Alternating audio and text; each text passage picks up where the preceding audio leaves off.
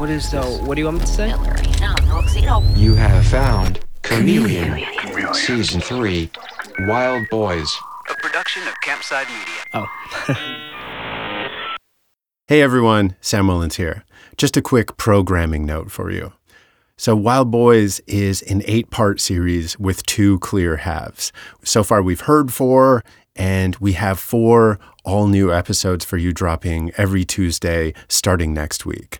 So, this week, instead of radio silence for our intermission, we thought it would be fun to include an interview I did with Josh Dean, the original voice of the Chameleon franchise, and his pal Rajiv Golla to serve as a sort of intermission episode.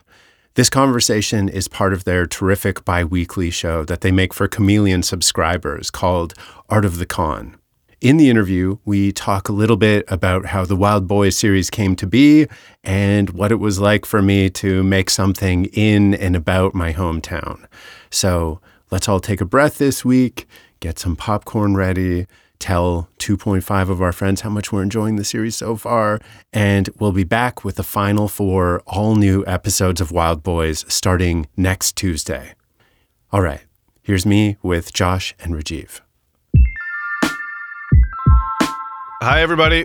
This is Josh Dean, Chameleon Season 1 host from the Hollywood Con Queen, and one of the founders of Campside Media, makers of the Chameleon franchise and our new season, Wild Boys, which is awesome and just an incredible addition to this franchise that we hope will run for years and years. But it's an incredible new story and spin on the whole idea of con artistry, which I guess is the loose parameters of, of what Chameleon is.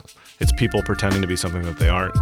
And so I invited my friend and co host of the wildly popular subscriber only talk show, Art of the Con, Rajiv Golla here. Hi, Rajiv. Hey, how's it going? What, what are you doing here? What exactly do you want to tell the people what we're doing? I have no idea. You uh, just put this on my calendar. Okay. Rajiv, prepared as always. What a Well, great. you told me you. s- I literally came into your office before this, and I said, "Do you have questions prepared?" And you said, "I just wing it." I don't think he's even heard the show. Wild Boys. it's about the Duran Duran song, right? Um, Rajiv, we're here to talk to the host of season three of Chameleon, I believe, right? That's right. So yeah, Rajiv and I do this little uh, subscriber-only talk show for the Chameleon subscription feed, which is currently available on Apple Podcasts. Also, the feed that anyone who's listening to Wild Boys with no ads or a week early, you already subscribe. So you can become a huge Rajiv Golla fan, like dozens and dozens of Americans Yeah. and Canadians. Sorry, and um, all North Americans, dozens and dozens of North Americans. This is the uh, the first episode of your freeloaders you're going to get, and probably the last if I have anything to say about it. I mean, that's the goal. Yeah, it's like pearls to swine. Anyway, we are here to not talk about con artists from the news. We're here to talk about Chameleon Season 3 Wild Boys. And so we called all the way to northwestern Canada. Actually, Sam, do you live Do you don't live in the Okanagan anymore, or do you? No, I'm in Toronto now. You've moved to eastern Canada. Yeah. All right. So Sam Mullins, the host of season three, citizen of Canada, um, native of the Okanagan, which is where Wild Boys takes place, a very beautiful place that I have been to a few times. Um, he's here to talk to us about this season and um, about this really unusual con artist story. So, um, Sam, could you like? Obviously, anyone listening to this has heard. It would be very weird if someone had listened, not listened to Wild Boys, but was currently listening to an interview of us talking to you about Wild Boys. But I suppose it's possible There's a someone has couple done Dean that. heads out there, some Josh Dean heads. Um, so, can you tell us like the backstory behind this, like why this is a story that you found and and why you wanted to tell it? Yeah. Well, you know, I totally had forgotten about this story and had not had a single thought about it in like 12 years.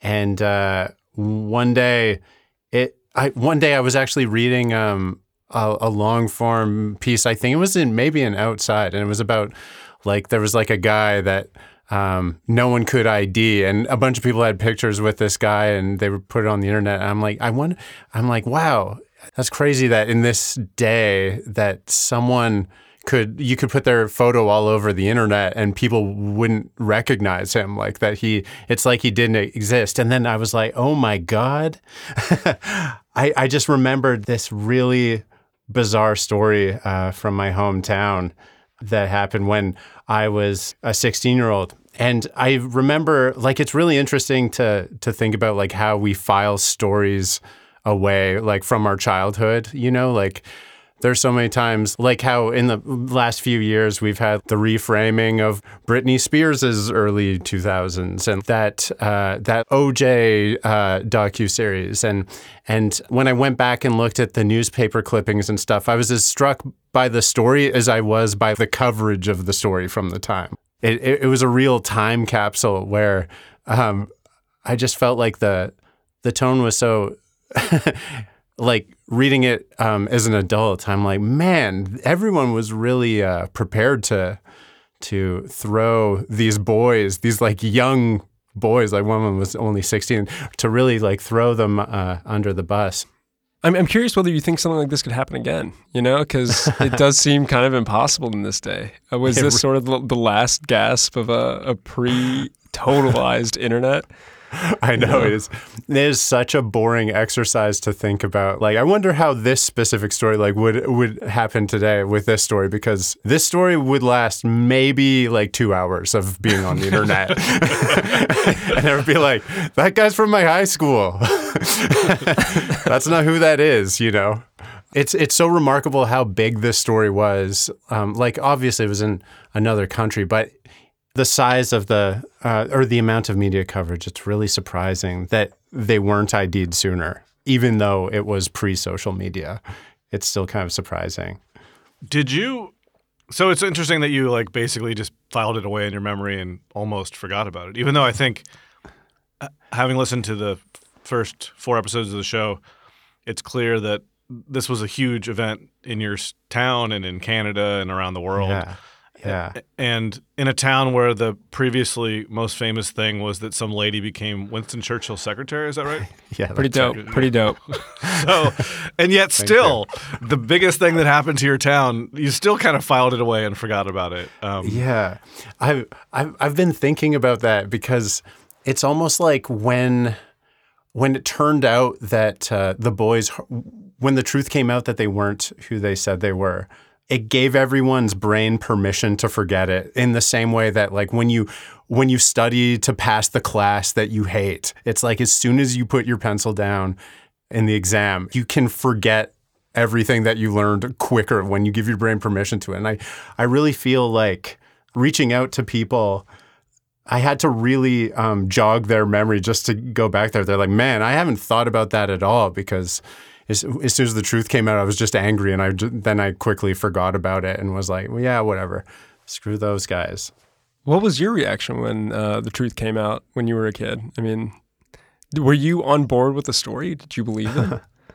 Um, I I honestly, I was 16, so my reaction was kind of like, "Wow, what these guys pulled off." Was like incredible. what a great prank, or what a, you, you know, because this was kind of also a moment of like where I would have been like downloading Jackass and like maybe Punked would have been happening too. I was like, wow, these guys really had us going for a second, and like no one suspected anything, you know that that was my honest 16 year old reaction to it when the truth came out. But I do remember the adults around me um, being a lot more angry than I was. yeah, I suppose uh, it's astounding how many people fell for it. I mean, you definitely introduced people who were skeptical all along, right? Like the sheriff, Sure. I think, was skeptical. Um, certainly, it sounds like people in Revelstoke were skeptical. Well, they were at least skeptical of like, yeah, there's no way anyone lived in the woods out here. We would know about it. Which Right. is, I, I heard that and I wondered if that is that actually true. They're like the certainty. I've been to Revelstoke, right? It's there's a vast wilderness around Revelstoke. Canada and that part, that part of Canada is very sparsely populated. You drive a long way just to get to Revelstoke from other towns that are not that large. But the certainty with which a local law enforcement officer would say, absolutely, we would know about them if they lived out there. Like, is that actually Yeah. true? I don't know. Yeah. I don't know. I I imagine they just have such a detailed survey of of the area, like the search search and rescue guys, and like we have obviously such bad forest fires that I feel like everyone has a very close look of the whole land of that part of the that part of the province that they would have to be in a very specific nook or cranny that no one would know about them. When you um when you started looking into the story again after 17 years, uh, and you went through the paces and jogged your memory, did you have the same reaction as you did when you were a kid? Just impressed with the impressed with the prank of it. oh, I I remember it just being so much more interesting than my brain ha- had filed it away as. You know, mm-hmm. like I didn't realize how many like politicians were involved. we had a member of parliament and the mayor and uh, immigration and law enforcement. Like I didn't realize how many officials were involved because in my mind it was just I, I remember hearing about Tammy's story because she was just one person removed from me. So I I kind of remember hearing the story through Tammy, and I didn't realize how when I went back to the stories that they were maybe the story was bigger than than I remembered it as. Like it was closer to the front of the newspaper, of the bigger newspapers than I remember it being. Did you find yourself getting angry with it? No, no. I just was really curious about it. Uh, And especially once the the parents came up to get them, I, I just remember reading those pieces and wanting to know everything about what was going on in the family because it's like this story doesn't make any sense from the Vernonite perspective. So I was really curious to know how this story is told in that family. And was this a traumatic experience in their lives? Like how how did this story affect their lives? Like this media attention and like was there was this bad for their reputation? Did this like affect the, boys ability to like get into a good school and and things like that? And when they left town uh, there was a lot of people speculating openly in the media about their their mental health, and I was curious to know how how that played out in their adulthood and if they were okay. Like they seemed troubled in the coverage. Everyone seemed like very concerned about how troubled they were, but they seemed like they were maybe from a good family. So I wanted to. I sought clarity on that. Well, we don't want to talk too much about what happens Right. in the second half of the series, which Sure. honestly neither Rajiv or I have has heard anyway. So I don't know if you've revealed the true story behind the mystery of the fruit, because one of the one of the most unintentionally funny things, and it's not funny because you know the kid is starving to death literally, but the fact Yeah. that they seem to eat only fruit. Yeah. It's such a strange personality quirk that like you know you can't help but wonder like how did this come to be? Because it's another thing where maybe it's a hint that it's all a lie because there's no way that somebody who grew up in the bush outside Revelstoke could be addicted only to fruit or could could survive only on fruit because fruit only grows outside Revelstoke for like three months a year, and you'd have to eat so many fucking tiny blueberries totally. just to get a snack. Yeah. Let like, and then there's probably apples in the fall, and then the rest of the year, what are you eating? So Right. that's one of the like small mysteries of the series is like, how does a person come to be a consumer?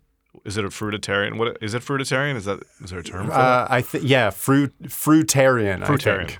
Yeah, Well, this is like an actual practiced diet. By yeah. for what reason? Like, what's their re- reasoning on fruit, What was their reasoning? Um, well, it's or just fruitarians in general? yeah, yeah. Fruitarians. Um, famously, uh, Steve Jobs was uh, he was a fruitarian, and uh, there's actually a, there's actually a funny story about that. So Steve Jobs was a fruitarian. Um, he was like very experimental with his diet when he was getting uh, cancer treatment, and uh, when Ashton Kutcher played Steve Jobs in that film. Ashton Kutcher, he was going through like a real uh, method acting phase, and he's like, maybe I'll just be like fruitarian for a couple months in preparation, like sh- leading up to shooting. And the dude had so much fruit and only fruit that he ended up being hospitalized because he was malnourished. Like his, uh, I think his he he got I think it's called pancreatitis or something like that. Like his his pancreas had uh, enlarged or something like that, and he found his way into the hospital. But an interesting thing about that is that Rowan didn't have cancer, but he did have reasons to be searching, like Steve Jobs was, for a way to bulk up his immune system. Okay. Yeah, and that's kind of he, he. It was like an early moment in uh, there being garbage information on the internet when he was like kind of like troubleshooting and looking to sort of biohack his way to health. Yeah.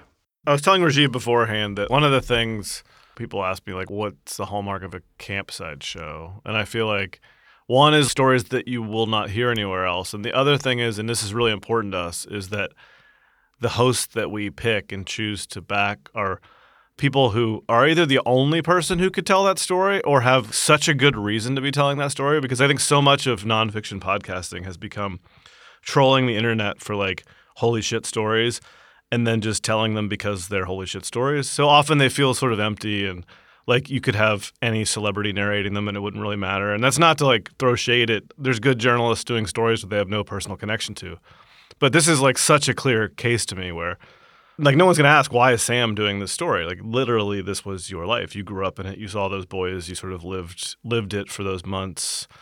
Um, and yet still it never occurred to you that this is a story that you should tell, which is really interesting. Um, you, but you become a big part of the story, right? It's a big part of like we don't get deep into your biography, but you like talk about yourself a lot and, and how you connected to the story. And also you knew all of the sites and the people. Like aren't some of these people we're hearing personal friends, if not or like at least acquaintances, people who you knew from your youth? Oh, totally. Where the boys showed up in uh, in Vernon is this corner store, Cal store. It's literally like uh, stone's throw from my house that I grew up in. And I did see them, as I mentioned, the pilot. But yeah, as far as like my connections to people in the story, Tammy was my prom date's mom's good friend. And I remember like being over at, um, at my friend's house and her mom, that was the first that I heard the story, I think even before it was in the newspapers, where she's like, "You won't believe what's going on with my friend Tammy. There were these boys living in the bushes behind Cal's store," and uh, that was the first I heard of it. So Tammy, she was kind of reluctant to revisit this story because she just has a bad feeling in her body when she revisits this story. It still feels a little bit rough for her, I think so that was my connection to Tammy. And then the main police officer, who's like the thorn in their side, his son. I was only in one high school play, and his son was the lead of the play. And interestingly, that play happened maybe two or three months before the boys came into town. And that play was called Village of Idiots. and it's and it's a Canadian play that is about a small Jewish village in Poland. Um, and they're famous for being the village of idiots. And this guy on the run, he like deserted uh, the Russian army, and he comes into town, and he's embraced by the locals, and he he comes up with a new name, and he pretends that he's someone else, and he kind of falls in love with the small town that's looking after him, and he's looking after them, and it's just so bizarre that that was the play that happened just before they came into town and that Henry Prose, the the corporal, he he would have watched us do that play one night. You know, it's a really great coincidence. Another good coincidence was um, when I I found out that there was a woman who worked as a counselor with the boys while they were in town, like a therapist type thing. And when I was at home, like doing my reporting for this, I'm like, hey, mom, do you know this name? And my mom drops what she's doing and turns around. She's like, that's my therapist. you know, so there's lots of great small town connections and all of the nurses at the hospital that were looking after them. It's like, high school friends and my sister-in-law was like a nurse at the hospital at that time and there was lots of um, asking favors, but but everyone everyone in my hometown um, that I reached out to, a lot of people were really spooked in general by me inquiring about anything because um, most of the people that I was talking to have never been approached by someone with a microphone before. So mm-hmm. there's a lot of what are you doing? Why are you doing this? So that was a fun thing to navigate. That happens. I feel like that's still a podcasting like that's that happens in every pod. Like I, I would say it's no longer, or it's still a joke where people are like, "What's a podcast?" Like that uh, actually happens. I would say at least once per podcast. It is incredible how the only people who have never heard of podcasts are the people you need to interview for your story. it's so true. every time, every single time. Yeah. because it seems like a bit. It's like it- it's like yeah, it's been on Portlandia and SNL. That's the joke. It's like everybody has a podcast now, and you're still like they're like, wait, Yeah. what again? What's a podcast? so I totally yeah, that doesn't just happen in Vernon, British Columbia. That happens Yeah. in East New York as well. Um, Oh yeah. so Like- would you say that? And maybe this is a really dumb and obvious question. That like the fact that you were from Vernon then made it easier. Like, were, would are these people that wouldn't have talked to like Rajiv if he showed up in town? I think I really think that most of these people needed a mutual connection to them to talk and and even even when I did have a mutual connection sometimes they still like wouldn't want to talk to me. There were there were lots of people that like were just not into it at all. But thinking about like the key interviews like Tammy, I, I don't think Tammy would have talked to me if it wasn't for having um, someone that she knew being like, no, he's a really nice boy. He took my daughter to prom. you know? He kept his hands above the waist during slow dancing. Yeah, that's right. So how long did you work on this? Like, what, what was the like? I think you you it wasn't like one that you were burning to tell for years. It sounds like it was like a bit of an epiphany. Holy shit, that would make a great podcast. And Yeah. then how long after that were you making this podcast? And and then how long did it take? the moment I had the thought, whoa, whatever happened to those boys? As soon as I had that thought, that would have been October 2020. And then I was I was reaching out to Corporal Prose, one of the boys, and Tammy by Christmas was when I got those interviews. Meanwhile, I was like learning, I was teaching myself how to work microphones and Zoom recorders and sound editing software and DAWs. So I kind of was like teaching myself that stuff on the fly while I was interviewing people for the first time in my life. And then I, I think I had my first draft uh, by by mid January of uh, 2021 First draft of a like a of a pilot.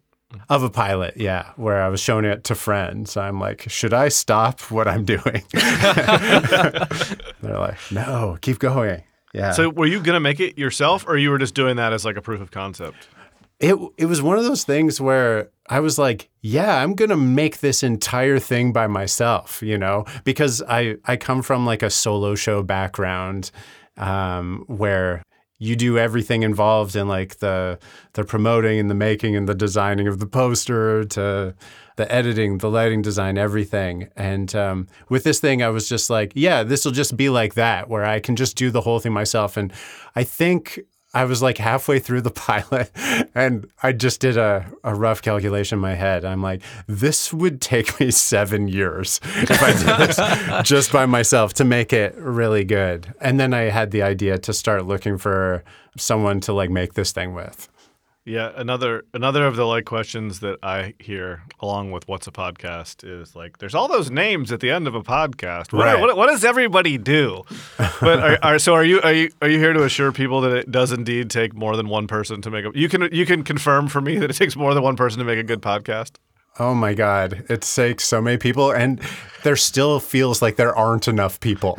it's like, if anything, there aren't enough people involved. And Abukar works as hard as like three of the rest of us. He makes us I look so bad. Jesus Christ, man. That is true. I, it's true. I always joke with him. I'm like, I'm like, the only time I reach out to you is when I have something that is just a terrible problem that I would never want to deal with. And then you fix it so quickly and professionally. It's insane.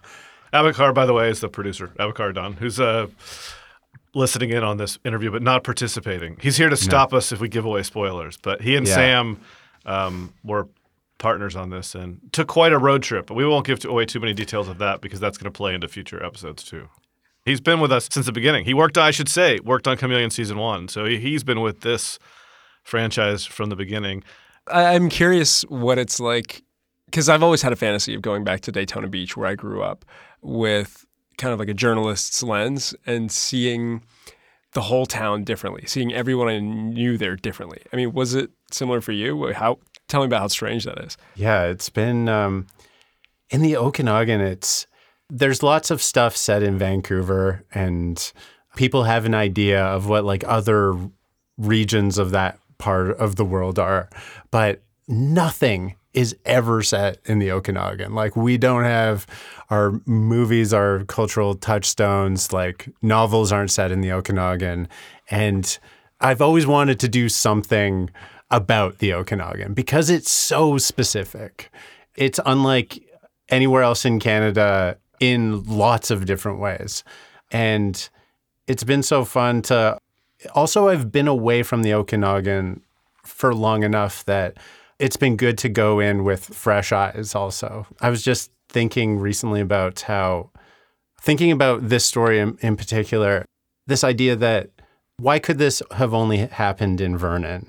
And it really feels like that muscle that we have, like after living in the city for a long time, this idea where you're like at an event or you're schmoozing or wherever uh, being pitched out in public by someone trying to sell you something or, or something like that. Like the, the muscle where you're skeptical and like, what is this person trying to get from me? I wonder why that person said that. It's like in the Okanagan, that muscle is something that like I had never flexed at all. It's like, why would anyone ever like play a tactic with me or say something other than what they mean? You know, um, it's like I, I, think I forget which episode it's in, but um, I think there's a line that says something to the effect of.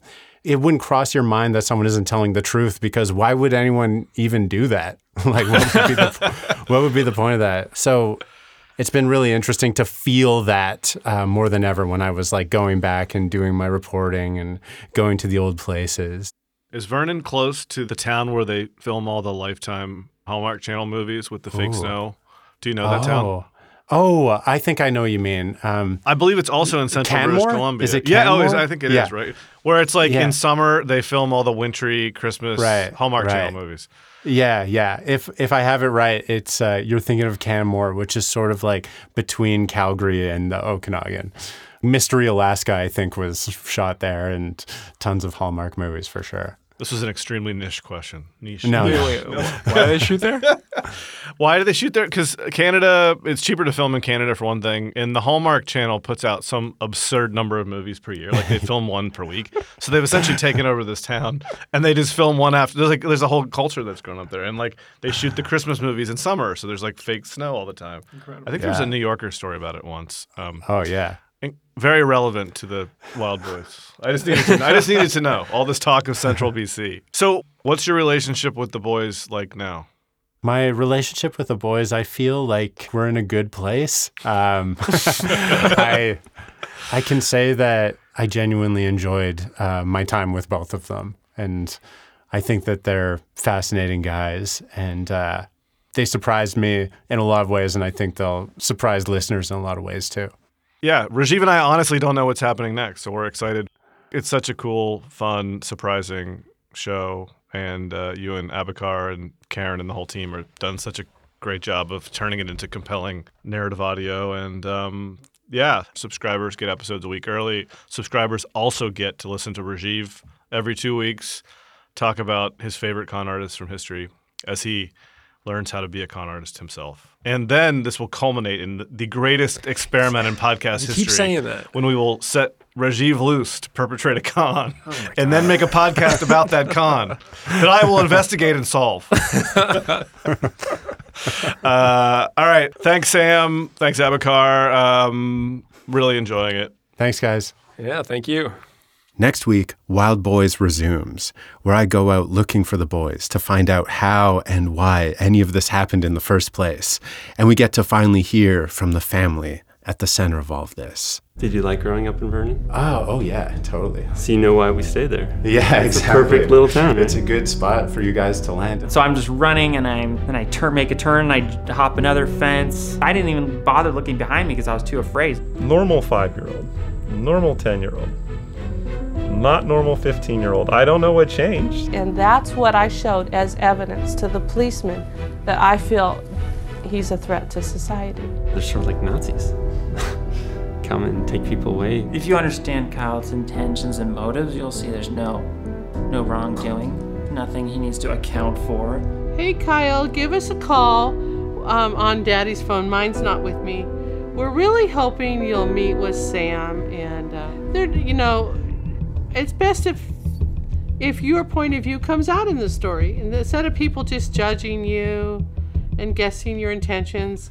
So please consider meeting with them. I'd like you to call us and let us know. Okay, bye. Chameleon Art of the Con is a subscriber only bonus feature inside the Chameleon feed.